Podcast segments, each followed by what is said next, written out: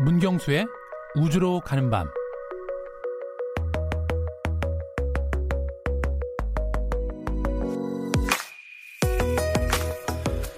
지구에서 가장 넓은 사막은 어딜까요? 사하라 사막? 고비 사막을 떠올리시는 분들이 많으실 텐데요. 아쉽지만 모두 오답입니다. 지구에서 가장 넓은 사막은 의외의 장소입니다. 평균 기온 영하 50도, 생명체가 살아가기 어려운 그곳, 바로 남극 대륙입니다. 사막의 사전적 정의는 강수량이 적어서 식물이 살아가기 힘든 지역이라고 합니다. 그래서 남극 대륙을 한랭 사막이라고 부릅니다. 현대 천문학에서 남극점은 중요한 지역입니다. 습도 5%의 건조한 공기, 그리고 잡음 하나 찾기 힘든 고요함과 어두운 하늘 덕분에 남극점은 우주관 측에 더할 나위 없이 좋은 환경입니다. 지금 이 순간에도 수많은 천문학자들은 지구의 끝에서 우주의 새로운 모습을 알아가고 있습니다.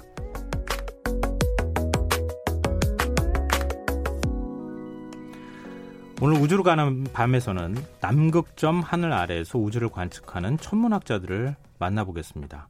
오늘도 문경수 과학탐험가 나오셨습니다. 안녕하세요. 네, 안녕하세요. 제가 그 방금 전에 말씀드렸던 것처럼 네. 사막의 사전적 정의 이거는 제 아이가 중학생인데 그 사회 책에 나와 있던 내용하고 똑같더라고요. 아, 그래요? 근데 그런 정의는 알겠는데 네. 남극의 사막 남극에 어떻게 사막이 있지? 네. 이런 생각을 하시는 분들이 많아요. 네, 그렇죠. 우리가 이제 그 미디어를 통해서 네. 사막하면 이렇게 모래가 쌓여 있는 그리고 황금빛의 그런 지역만 사막이라고 생각을 하시는데 네. 어, 사실 사막의 정의는 어, 연간 강수량이 적어서 건조한 지역을 네, 사막이라고 표현을 하는 겁니다. 네, 그런 의미에서는 남극도 사막이고 어, 이제 북극은 얼음 덩어니까 사막은 아니고요. 네. 예, 그리고 이제 남극 같은 경우에도 사막이라는 얘기는 그 눈이 녹으면 그 밑에 땅이 드러나겠죠. 네. 네, 그러면 그 땅 안에도 공룡 화석이나 과거에 살았던 이런 생명체의 화석 기록들이 있기 때문에 네, 남극에서도 실제 공룡 연구가 이루어지고 있습니다. 아니 우리 남극의 눈물 뭐 이런 거 보면은요 다큐멘터리 네. 그럼 펭귄이 그 추운데 네. 눈 위에 얼음 위에 이렇게 다 막 옹기종기 모여 있고 네, 네, 그렇지 네. 않아요? 그렇죠. 근데 그 눈이 안 쌓여 있어요? 얼음도 없고? 아, 사실 그 눈은 쌓여 있죠. 아무래도 겨울이 되면은 눈이 많이 오는데 네. 아무래도 여름 시즌에는 눈이 많이 녹습니다, 거기도. 아 여름 시즌에. 네, 그렇죠. 네. 그래도 남극이 훨씬 더 춥다고 하잖아요. 어. 그럼요. 당연히 춥죠. 네. 근데 그 얼음이 녹아요? 어, 얼음이 어쨌든 여름이니까 일조량이 더. 많아지니까 네, 잠깐이지만 좀 녹죠. 그래서 어. 드러나게 되죠. 아직도 실감이 잘 안 나요. 오늘 설명을 계속 좀 해주셨으면 좋겠는데요. 네. 음, 천문학자는 지금 이 남극점에서 활약하는 천문학자 네, 네. 이런 분들을 좀 소개시켜 주신다는 거 아닌가요? 네, 그렇습니다. 그 사실 오늘 이 두 분의 실험 천문학자 분들을 소개해 드릴 건데요. 아, 두 명요? 네, 두 명입니다. 네. 예, 사실 그 작년 연말에 어, 우리나라의 천문학계에 아주 기념비적인 책이 출간이 됐는데 네. 어, 사실 제가 책 자랑하려고 좀 가져왔는데요. 오, 네, 남극점에서 본 우주라는 책입니다. 아, 이게 기념비적인 책이에요? 네, 아주 기념비적 책인데요. 아, 어, 사실 그 저희 코너에서도 저희가 이제 남극에서 우주 연구를 하시는 분들의 그 활약상을 저희가 간간히 소개를 해드렸는데, 음. 어, 이렇게 그 극한의 이 남극이라는 환경에서 이런 세계적인 천문학자들하고 나란히 어깨를 맞대고서 음. 예, 연구하시는 그 두 분이 계시는데, 어, 일단 그 김준환 박사님하고 네. 강재환 박사님입니다. 네, 되게 젊은 그 천문학자분들인데요. 네. 어, 일단 그 김준환 박사님 같은 경우에는 어, 미국 캘리포니아 그 공대를 나오셨고요. 네. 예, 지금은 이제 스탠퍼드 대학에서 어, 이제 그 연구를 하고 계시는데 어, 일단 이 두 분이 다른 대학에 근무를 하고 계시기는 하는데 어, 두 분의 인연은 되게 오래전부터 시작됐습니다. 음. 네, 15년 전부터 시작이 됐는데 네. 어, 두 분이 고등학교 1학년 때 이 서울대학교에서 한국 천문 올림피아드 네, 겨울 학교를 진행을 했었는데 네. 거기에서 이제 고등학교 때 처음 만났고요. 어, 그 이후로는 이제 서로의 어떤 소식들을 잘 모르다가 어, 나중에 이렇게 각자 이렇게 실험 천문학자가 돼서 남극에서 예, 극적으로 조우를 하게 되는 거죠. 아니 수학 올림피아드는 들어봤어도 천문 네. 올림피아드는 못 들어봤거든요. 어, 사실 우리가 수학이 좀 하니까 네. 수학 올림피아드를 많이 아시는데 네. 뭐 천문 올림피아드 그리고 지구과학 올림피아드 다 있습니다. 분야별로. 아, 다 있어요. 네, 그 분야에 이제 그렇게 영재기가 있는 분들을 그렇게 이제 모아서 천문 올림피아드 같으면은 네. 별자리 다 외워야 되는 거예요? 아 사실 그 천문학은 별자리를 외우는 그런 건 아니고요. 네, 실제로 그 천문학자들이 연구를 하는 것처럼 네. 그뭐 우주의 기원, 네 그런 것들을 좀 어. 연구하고 관심 있는 예, 학생들이 많이 참여를 하는 프로그램이라고 보시면 됩니다.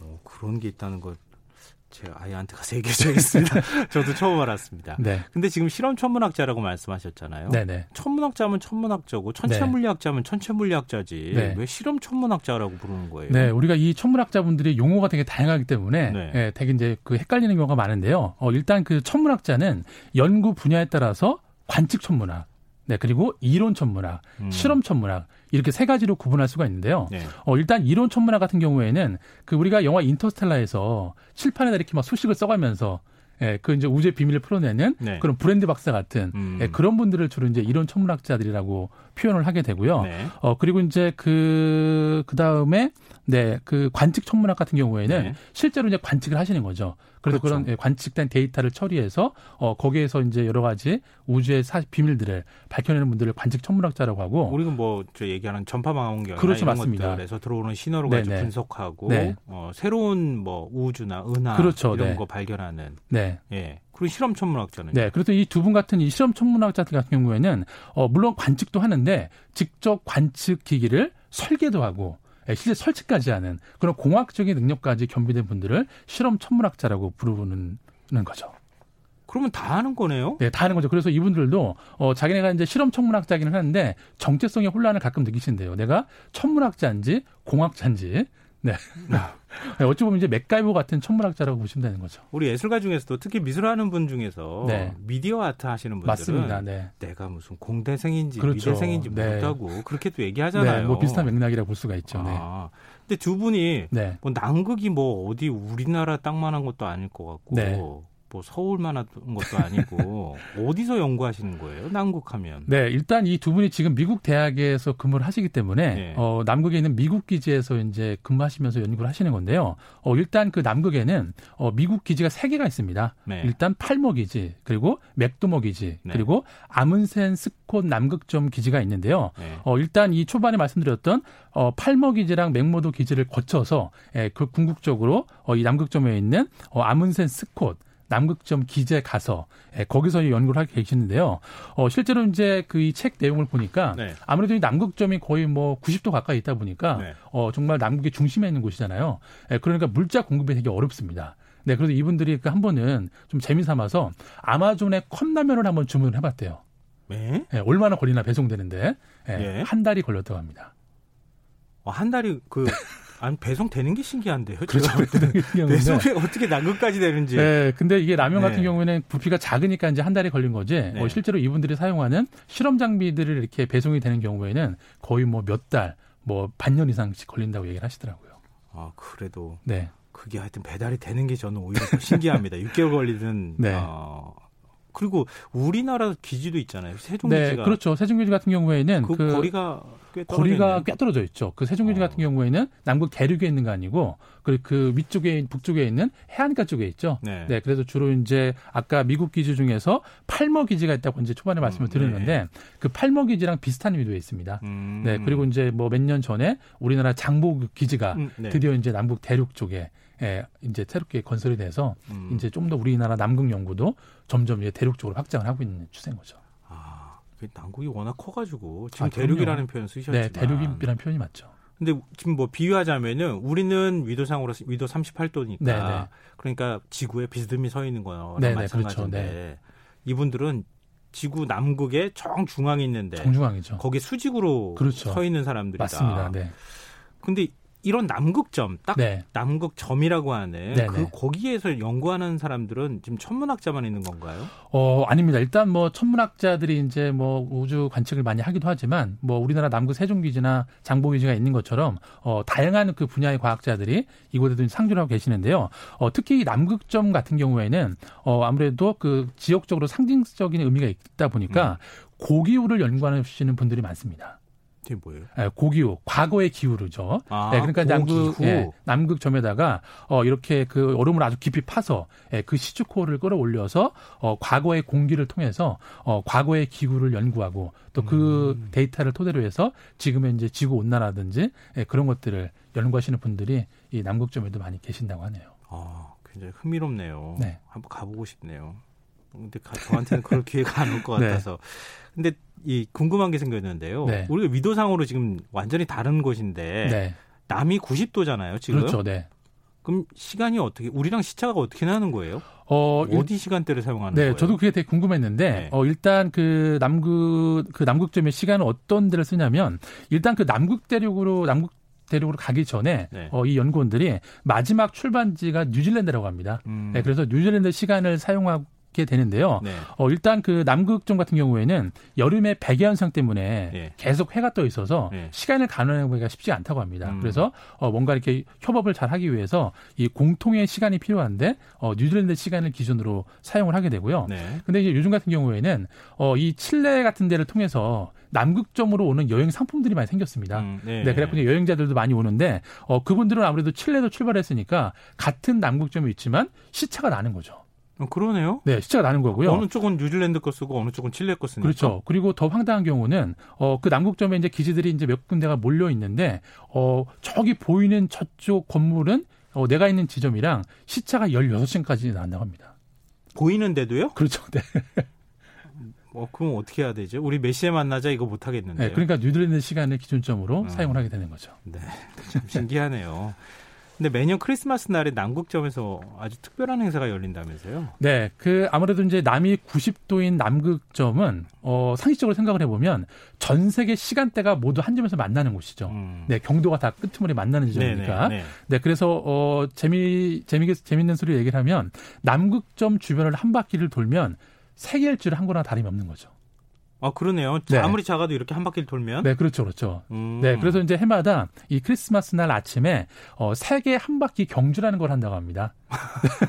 네, 그래서 남극점에서 시작해서 그 주변의 기지를 어 기지나 연구 시설을 따라서 어약 4km 정도 예, 음. 경주를 하는 그런 이벤트를 통해서 또 서로 이렇게 간에 침묵을 다진다고 하네요. 재밌네요. 우리 이제 동경서경 할때 네. 그거는 경도를 기준으로 해서 하는 거잖아요. 그렇죠. 지구 한 바퀴를 삥 네네. 둘러가지고 하는 건데 그렇죠. 180도로 나눠가지고 경, 그 동경서경 이렇게 그렇죠. 나누는 네. 거잖아요. 근데 그게 한 점으로 모이니까 그렇죠. 좁은 지역인데 한 바퀴만 뺑 네. 돌면은 지구 한 그렇죠. 바퀴 도는 거랑 똑같다는 네, 거죠. 네, 그렇다고 이제 한 바퀴 서서 돌 수는 없으니까 네, 주변의 건물들을 예, 아. 원을 정해서 한 바퀴를 돈다고 하시네요. 네, 남극정 갈때 네. 뭐 이렇게 준비해야 될 건 없습니까? 어 아무래도 이제 거의 남극점에 가는 거는 저는 뭐 우주에 가는 거랑 비슷하다라고 생각을 하는데요. 뭐 우주에 가는 네, 어디든 가는 여정도 복잡하고 네. 도착했을 때 환경도 되게 극한이기 때문에 어 실제로 이제 이 박사님들한테 어떤 걸 가져가시냐고 음. 저희가 이제 그 몇 주 전에 단체 그 채팅방을 만들어서 어 독자들하고 한번 대화를 나눈 적이 있었는데요. 아 이 두 분하고요? 네네네. 어 그래요? 네네. 근데 그분들의 대답이 뭐였냐면 네. 어 라면하고 그리고 참 땡땡 아. 소주를 가져가신다고 합니다. 아니 뭔가 거창한 아니 우주로 가는데 소, 네. 그 소주 가져가고 네. 라면 가지고 가지고 가지고 가는 건 말이 안 되잖아요. 일단은 그 고요하고 그 적적하고 적막한 공간에서 이렇게 일을 마치고 그렇게 또 다른 나라 학자들하고 이게 또 주거니 받거니 또 음식도 나눠 먹으면은 저는 또 그것 또한 좋은 문화 교류의 또 한 부분이 아닌가라는 생각이 드네요. 자칫하다가 연구 안 할 것 같은데. 네. 네. 근데 요즘 펭수 인기 덕분에 네. 펭귄이 재조명받고 있잖아요. 그렇죠. 네. 남극 점에도 네. 이렇게 남극에 펭귄이 있다는 사실은 뭐 많은 분들이 그렇죠. 아실 거고요. 네. 남극 점에도 펭귄이 혹시 있습니까? 어 일단 그 앞서 설명을 드렸지만 그 남극 점은 뭐 여름철에도 기온이 영하 30도 네, 까지 내려가기 때문에 네. 어, 이 기지에서 일하는 대원들, 예, 사람들 외에는 어, 자연에서의 생명체들이 거의 존재할 수가 없습니다. 네, 그래서 남극 점에서는 펭귄을 볼 수가 없고요. 음. 어, 날이 좀 따뜻해지면 어, 대륙 바깥쪽으로 나가야 예, 그런 동물들을 가끔씩 볼 수 있다고 얘기를 하시네요. 음, 아까 사막 말씀하셨잖아요. 네네. 그러니까 지금 남극 점은 네. 여름이 되면 네. 사막처럼 아주 건조한 날씨가 되는 거예요. 기후가 어, 그러니까 되는 거죠. 어쨌든 거기에는 얼음은 녹지는 않죠. 왜냐하면 그 남극점 점에 있는 그런 눈 같은 경우에는 아, 녹아요, 눈이 그거는? 내려서 쌓인 게 아니고요. 네. 어 이제 멀리서 날아오는 눈이나 얼음의 알갱이들이 예. 예, 바람 타고 날아와서 어. 그것들이 쌓여 있는 거죠. 아, 눈이 내리는 건 아니에요? 네, 그렇죠. 네, 그리고 이제 남극에 그 눈이, 눈이나 빙하가 많이 있잖아요. 근데 많은 분들이 그 빙하가 바닷물이 얼어서 생긴 거라고 생각을 하시는데 네. 그것도 그렇지 않습니다. 그럼 뭐 네, 눈이 쌓여서 네, 눈이 수만 년 동안 쌓여서 압력을 받아서 네, 퇴적층이 만들어진 거죠. 오, 네. 그렇군요. 아, 모르는 게 너무 많았어요. 나중에 남극 한번 다시 해요, 우리. 아, 그러니까 언제 좀 알려주십시오. 네. 자, 남극 얘기를 한 오늘은 어떤 곡을 선곡해 오셨습니까? 네, 오늘은 혼성 밴드 남극 흑등 고래의 달의 노래라는 그 노래인데요. 어, 밴드 이름에 또 남극이 들어가서 예, 이 곡을 고른 것도 있는데 어, 가사를 자세히 음미해 보시면은 네. 이 남극점의 고립감과 또 고요함을 예, 오롯이 느낄 수가 있습니다. 지금 혹등고래 네. 밴드 명이 밴드 이름이 예, 혹동고래라고. 남극 흑동고래입니다. 어, 혹등고래가 아니라 흑동고래요. 네, 흑동 혹동입니다. 혹동. 혹동. 네. 혹동고래. 네. 음, 요즘 번고래 때문에요. 고래들이 순환을 당하고 있다고 하던데. 그러니까요. 네, 알겠습니다. 네. 지금도 남극 대륙 한가운데서 오로라와 달빛의 의지에 묵묵히 할 일을 해나가는 사람들이 있음을 기억한다. 지금까지 우주로 가는 밤 문경수 과학탐험가와 함께했습니다. 고맙습니다. 네, 감사합니다. 오늘 모바일 상품권 당첨자는 홈페이지 공지사항에서 확인하실 수 있습니다. 끝곡으로 남극 혹등고래가 부른 달의 노래 들으시고요. 전 내일 다시 찾아뵙겠습니다. 지금까지 시사평론가 김성환이었습니다. 고맙습니다.